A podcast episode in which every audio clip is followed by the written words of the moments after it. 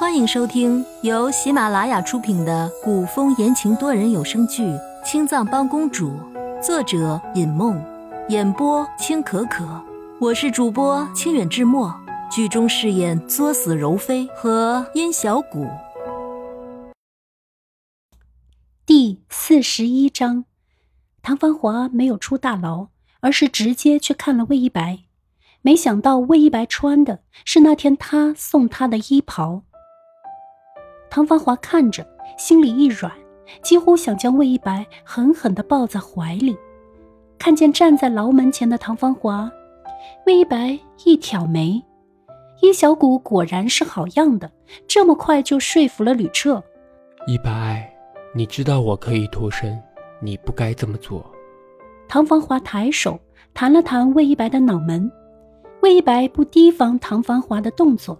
这才捂着脑门，撅着嘴说道：“这是我的事，不用你管。”挑眉，唐繁华笑睨着魏一白：“放心，我不会让你有事的。”魏一白心里突然一惊，怕唐繁华又去吕彻那边认罪。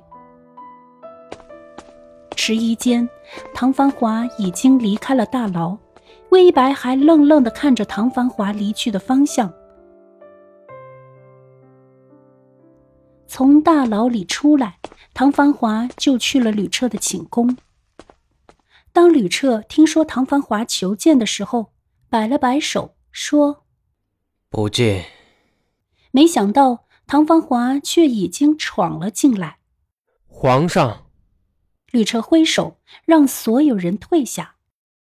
你来是为了什么？来送一样东西，拿一样东西。唐繁华径自在吕彻前面坐下。朕可没有拿你的东西。吕彻嗤笑一声，厉眸锁住唐繁华俊媚的面容。其实唐繁华一点都不像先帝。唐繁华从袖子里掏出一块黑色的令牌，放在桌上。这是黑帮的帮主令。唐繁华的声音如同一声闷雷，打在吕彻的心口。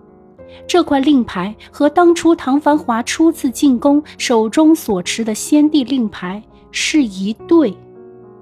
当初唐繁华进宫手中所持的先帝令牌只有正面，却没有反面。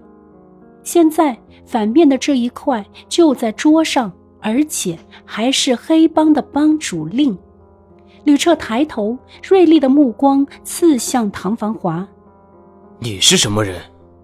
唐繁华却不直接回答：“这块黑帮的帮主令，其实只能作为身份的凭证，并不能调动黑帮的帮众。真正可以调动黑帮的令牌，臣在进宫那天就已经交给您了，皇上。”吕彻听了，完全不敢相信。唐芳华早就在京城里建了黑帮，到底是什么时候建的？吕彻派人去打听过黑帮的事情，可是得来的消息是，黑帮是在青藏帮之后才建立起来的。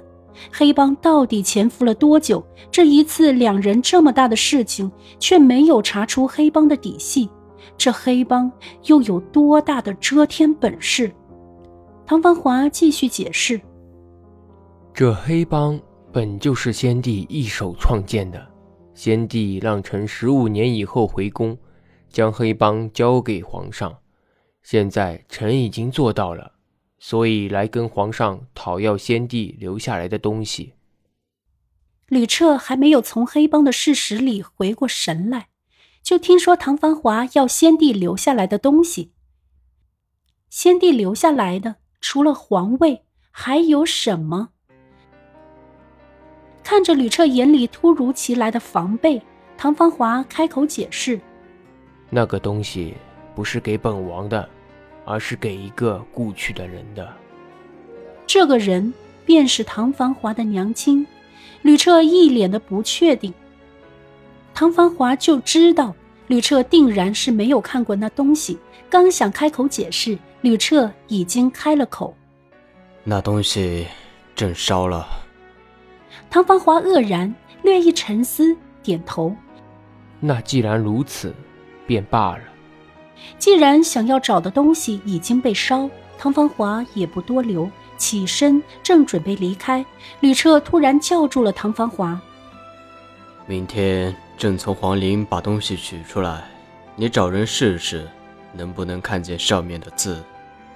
虽然被烧了，但是那墨迹不知道是什么东西，依旧能勉强的看出字迹。若是找到高手恢复的话，应该还是能看见个大概的。唐芳华点头，转身离开。等唐芳华离开，吕彻看着桌上的令牌，轻轻的舒了一口气。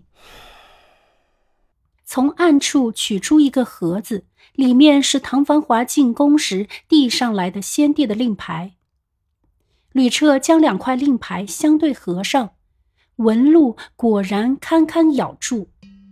吕彻松了一口气。其实从一开始，吕彻就知道这令牌是一对，所以当唐繁华只交上了一块令牌的时候，便防着唐繁华。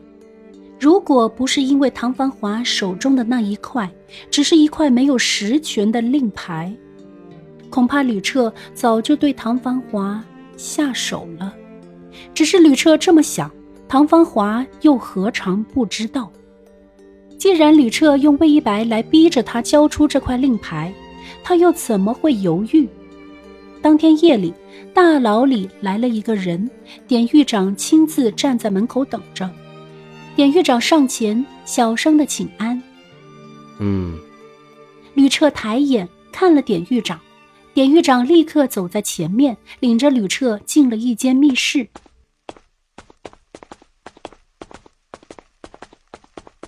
魏一白正站在密室里等着吕彻。观众朋友，感谢您的收听，欢迎订阅、点赞和评论哟。公主带着殷小谷已外出。下集见。